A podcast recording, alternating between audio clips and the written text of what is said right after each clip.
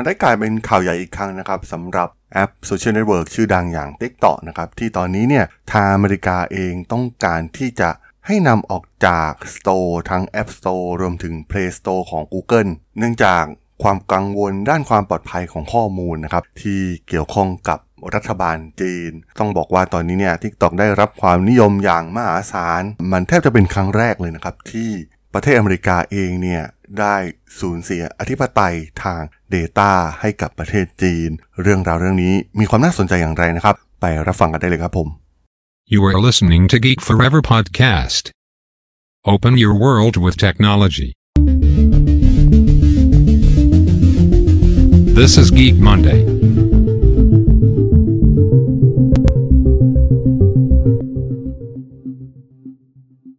สวัสดีครับ ผมด็อกเตอร์ดนจากด็อกเตอร์ดนบล็อกนะครับ และนี่คือรายการ Geek Monday นะครับ รายการที่จะมายกตัวอย่าง case study ทางธุรกิจที่มีความน่าสนใจนะครับ วันนี้มาพูดถึงประเด็นร้อนที่เป็นข่าวใหญ่เลยก็ว่าได้นะครับ ที่ผู้นำของคณะกรรมการกลางกำกับดูแลกิจการสื่อสารแห่งสหรัฐอเมริกาหรือ FCC นะครับได้ขอให้ Apple และ Google เนี่ยลบ TikTok ออกจาก App Store ของพวกเขานะครับเนื่องจากว่า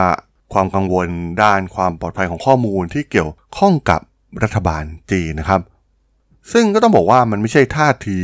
แบบนี้ครั้งแรกของอเมริกานะครับ เพราะว่าก่อนหน้านี้เนี่ยก็กลายเป็นประเด็นใหญ่มาแล้วนะครับ ประธานาธิบดีโดนัลด์ทรัมป์เนี่ยที่เคยคิดจะแบนการดำเนินงานของ TikTok ในสหรัฐอเมริกาไปครั้งหนึ่งแล้วนะครับ เพราะว่าตอนนั้นเนี่ยเรียกได้ว่า TikTok กำลังติดลมบนนะครับ แล้วก็มีปัญหาในเรื่องเทรดวอลกันอยู่ด้วยนะครับ ในช่วงที่ ทรัมป์เป็นประธานาธิบดีของสหรัฐอเมริกา แต่ว่ามันก็ยังไม่เกิดขึ้นจริงนะครับ ตอนนี้ TikTok ก็ยิ่งเติบโตฐานผู้ใช้งาน ฐานรายได้หลักของพวกเขาเนี่ยก็แทบจะมาจากประเทศสหรัฐอเมริกา วัยรุ่น ชาวสหรัฐอเมริกาเนี่ยใช้กันอย่างติดหนึบมากๆนะครับซึ่งต้องบอกว่า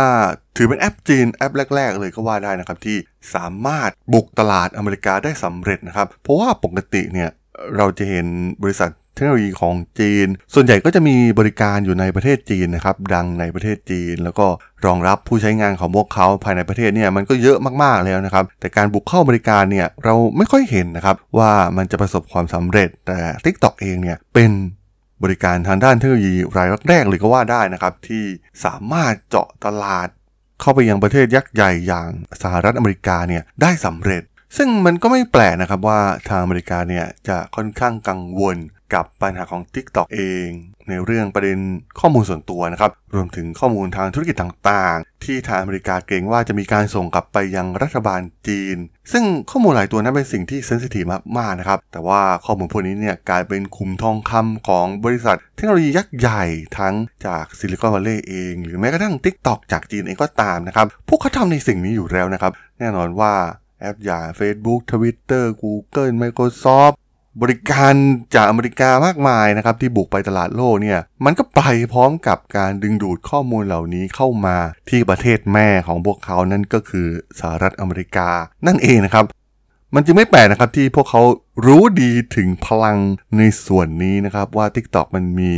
อิทธิพลรวมถึงพลังในการดึงดูดข้อมูลเหล่านี้มากมายขนาดไหน เพราะพวกเขาก็ทำประสบความสำเร็จมาก่อนหน้าจากแอปของอเมริกาเอง ซึ่งส่วนใหญ่ก็จะเป็นการให้ใช้ฟรีนะครับ แต่ความฟรีมันไม่มีจริงนะครับในโลกของธุรกิจ เพราะว่าการที่จะเข้าไปใช้บริการเหล่านี้เนี่ยเราก็ต้องเสียหลาย ๆ อย่างนะครับ แลกกับสิ่งที่เราได้เล่นแบบฟรีๆ ไม่ว่าจะเป็นการชมโฆษณา การดึงข้อมูลส่วนตัวของเรานะครับ ที่ต้อง ถูกเก็บโดยบริษัทยักษ์ใหญ่เหล่านี้ มันเป็นกันทั้งโลกนะครับ มันไม่ใช่แค่ TikTok ของจีนหรอก เพราะว่าทางอเมริกาเองเนี่ย มันก็เคยมีปัญหากับทางยุโรปเหมือนกันนะครับ ที่ประเด็นเรื่องของการส่งข้อมูลข้ามทวีป อยากให้มีการตั้งเซิร์ฟเวอร์ในยุโรปเองนะครับ ไม่อยากให้ส่งข้อมูลแอป ของบริษัทยักษ์ใหญ่ในอเมริกาไม่ว่าจะเป็น Google Facebook Twitter อะไรต่างๆเนี่ยส่งกลับมาที่อเมริกานะครับซึ่งมันก็คล้ายๆกันนะครับที่ตอนนี้อเมริกากำลังกังวล สิ่งที่จีนทำอยู่ เพราะพวกเขาเคยทำมันมาก่อนนั่นเอง ซึ่งยิ่งแอปตัวนี้เนี่ยมันถูกติดตั้งในมือถือผู้คนทั่วโลกมากขึ้นเท่าไหร่นะครับ แน่นอนว่ามันก็สามารถดึงดูดข้อมูลได้มากขึ้นเท่านั้นนะครับ แล้วก็เราก็ไม่รู้ว่าอ่า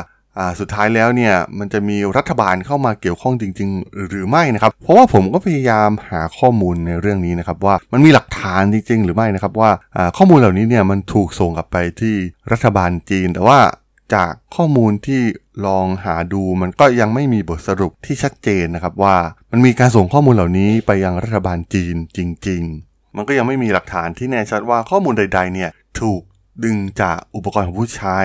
นอกเหนือจากนำไปใช้ในเรื่องของธุรกิจของพวกเขาใน platform social media อย่าง TikTok เอง เหมือนที่ Facebook ทำและแน่นอนนะครับในฝั่งอเมริกาเอง เราก็ไม่มีหลักฐานที่ชัดเจนว่า Facebook Google Twitter ต่างๆ นานาเนี่ยนำข้อมูลของเราเนี่ยไปให้รัฐบาลอเมริกาหรือไม่ แต่ถ้ามองในแง่เรื่องภูมิศาสตร์ทางด้านการเมืองเนี่ยมันเป็นภัยคุกคามอย่างแน่นอนนะครับ เพราะว่า อย่างที่เรารู้นะครับว่าแอปวิดีโออย่าง TikTok เนี่ยมันก็สามารถดึงข้อมูลไปได้ทั่วนะครับ ดึง location ดึงรูปภาพ ข้อมูลประชากร ข้อมูลพฤติกรรมต่างๆนะครับ สามารถนำไปวิเคราะห์อะไรได้ หลากหลายมากๆนะครับหากนำไปใช้จริงเนี่ยมันส่งผลในหลายหลายเรื่องมากๆนะครับยิ่งเป็นข้อมูลขนาดใหญ่มากเท่าไหร่เนี่ยมันก็ทำให้จีนเนี่ยมีความได้เปรียบนะครับในการส่งสินค้าส่งผลิตภัณฑ์ หรือแม้กระทั่งเรื่องการเมืองแนวคิดอุดมการต่างๆ เข้าไปในประเทศสหรัฐอเมริกาเอง แต่มันก็คล้ายๆกับที่ Facebook ทำนั่นแหละครับเพราะว่าพวกเขาก็มีการแบนอะไรหลาย ๆ อย่างนะครับ ที่ทางสหรัฐอเมริกาไม่เห็นด้วย มันเป็นความขัดแย้งเชิง อุดมการณ์เลยก็ว่าได้นะครับ ในเรื่องการเมืองการปกครองแนวความคิดที่มีความแตกต่างกันอย่างชัดเจน และตอนนี้เนี่ยปัญหามันยิ่งทวีความรุนแรงมากยิ่งขึ้นเรื่อยๆนะครับหลังจากปัญหาไม่ว่าจะเป็นสงครามที่ยูเครนเองนะครับ ก็ดูเหมือนจะทำให้ความบาดหมางของฝั่งโลกตะวันตกกับรัสเซียและจีนเนี่ยมันดูทวีความรุนแรงมากยิ่งขึ้นเรื่อยๆนะครับแต่คราวนี้ถ้าหากมันเกิดขึ้นจริงนะครับ เรียกได้ว่ามันส่งผลกระทบ เป็นวงกว้างมากๆนะครับ เพราะว่าตอนนี้เนี่ยมีคนใช้จาก App Store เองหรือว่า Play Store ของ Google เนี่ยจำนวนมหาศาลนะครับ ซึ่งแน่นอนนะครับว่ามันมีหลายธุรกิจที่เข้าไปเกี่ยวข้องโดยใช้แพลตฟอร์มโซเชียลมีเดียเหล่านี้ในการทำมาหากินนะครับ ไม่ว่าจะเป็นเราอินฟลูเอนเซอร์ต่างๆเองนะครับ เราจะเห็นได้ว่า ตอนนี้เนี่ยยุคใหม่เนี่ยมีคนดังมากมายนะครับที่เกิดขึ้นจากทาง TikTok เอง แล้วก็ทำธุรกิจขายอาหารร้านอาหารมารีวิวร้านอาหารเนี่ยทำให้โด่งดัง กลายเป็นไวรัลสามารถสร้างยอดขายได้อย่างมหาศาลนะครับ เป็นช่องทางหนึ่งในการโปรโมทร้านค้าของพวกเขานะครับ ซึ่งหากมันถูกแบนจริงๆนะครับมันก็อาจจะส่งผลกระทบจำนวนมากนะครับ ต่อผู้คนที่ใช้แพลตฟอร์มนี้ในเชิงธุรกิจ ยิ่งตอนนี้เนี่ย ทาง TikTok เองมีการเพิ่มส่วนการช้อปปิ้งขึ้นมานะครับ ก็มีหลายๆ คนเข้าไปใช้งานอยู่ รวมถึงมีการลงโฆษณาต่างๆนะครับที่เจาะเข้าไปยังกลุ่มเป้าหมาย คนเล่น TikTok เนี่ยก็ถือว่ามีจำนวนมากเช่นเดียวกันนะครับ แน่นอนว่าหากโดนถอดออกไปจริงๆเนี่ยมันก็จะส่งผลกระทบต่อคนเหล่านี้แน่นอนนะครับ ทางฝั่งของ Apple เองเนี่ยอาจจะยากนะครับที่จะลงแอป TikTok แต่ว่าทางฝั่ง Android เนี่ยมันคงจะมี โตร์ที่เป็น third party นะครับ สามารถลงแอป TikTok ใช้งานได้ต่อไป แต่ว่ามันก็คงไม่สามารถลงได้สะดวกเหมือนเดิม แต่ฐานผู้ใช้เนี่ยก็คงจะหายไปเป็นจำนวนมหาศาลนะครับ แล้วก็ใครคิดว่ามันเป็นเรื่องล้อเล่นเนี่ย ผมว่าให้พิจารณาเรื่องนี้อย่างถี่ถ้วนนะครับ เพราะว่า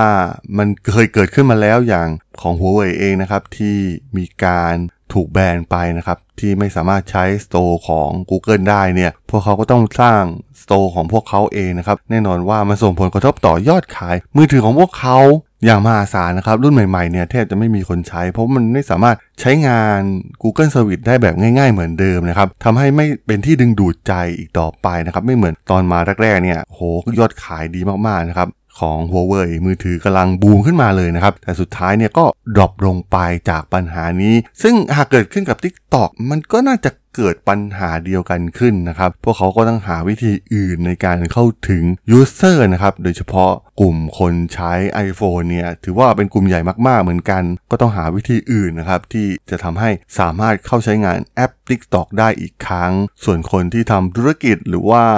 ใช้ TikTok ในการหาเงินสร้างไรายได้อยู่เนี่ยมันก็ต้องมีทางเลือกสำรองไว้นะครับ ไม่ควรจะยึดติดแพลตฟอร์มใดแพลตฟอร์มหนึ่งนะครับเพราะว่าแม้ TikTok ตอนนี้เนี่ยมันจะบูมเพราะมันเปิดการมองเห็นมากๆนะครับแต่สุดท้ายเนี่ยมันก็จะเข้า loop เดียวกับพวก Facebook อยู่ดีนะครับ เพราะว่า เมื่อคนใช้เยอะๆจริงๆเนี่ยมันไม่สามารถเปิดการมองเห็นได้แบบเยอะๆเหมือนกับที่ TikTok ทำอยู่แล้วนะครับมันต้องมีการคัดเลือกอัลกอริทึมต่างๆ ลดการมองเห็นลงไปนะครับมันก็ส่งผลต่อธุรกิจอยู่ดี เพราะฉะนั้นก็ควรจะมีการแบ่งกระจายทางเลือกสำรองไว้นะครับ balance แอปต่างๆ ไว้ไม่ควรไปผูกติดยึดติดกับแพลตฟอร์มใดแพลตฟอร์มหนึ่ง โดยเฉพาะแอปที่กำลังมีประเด็นปัญหาอย่าง TikTok นั่นเองครับผม สำหรับเรื่องราวของแอป TikTok กับการที่จะถูกถอดออกจากโซของ Google และ Apple ใน EP นี้เนี่ยผมก็ต้องขอจบไว้เพียงเท่านี้ก่อนนะครับสำหรับเพื่อนๆที่สนใจเรื่องราวทางธุรกิจเทคโนโลยีและวิทยาศาสตร์ใหม่ๆ ที่มีความน่าสนใจก็สามารถติดตามมาได้นะครับ ทางช่อง Geek Forever Podcast ตอนนี้ก็มีอยู่ในแพลตฟอร์มหลักๆ ทั้ง Podbean Apple Podcast Google Podcast Spotify YouTube แล้วก็จะมีการอัปโหลดลงแพลตฟอร์ม Blockdit ในทุกๆ ตอนอยู่แล้วด้วยนะครับ ถ้ายังไงก็ ฝากกด Follow ฝากกด Subscribe กันด้วยนะครับ แล้วก็ยังมีช่องทางหนึ่งในส่วนของ Line add ที่ a d t h a d o n t h a r a d h o l สามารถ add เข้ามาพูดคุยกันได้นะครับ ผมก็จะส่งสาระดีๆ พอดแคสต์ดีๆ ให้ท่านเป็นประจำอยู่แล้วด้วยนะครับ ถ้าอย่างไงก็ฝากติดตามทางช่องทางต่างๆ กันด้วยนะครับสำหรับใน EP นี้เนี่ยผมต้องขอลากันไปก่อนนะครับ เจอกันใหม่ใน EP หน้านะครับผม สวัสดีครับ